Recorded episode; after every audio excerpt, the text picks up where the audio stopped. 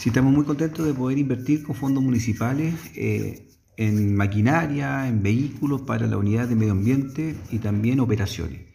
Hoy las demandas son muchas y los recursos a veces son acotados, por eso hemos hecho un esfuerzo de ordenar y también priorizar la compra de estos tres vehículos que van a permitir ser más eficientes en la respuesta ante las solicitudes que tienen los vecinos en cuanto a medio ambiente y operaciones.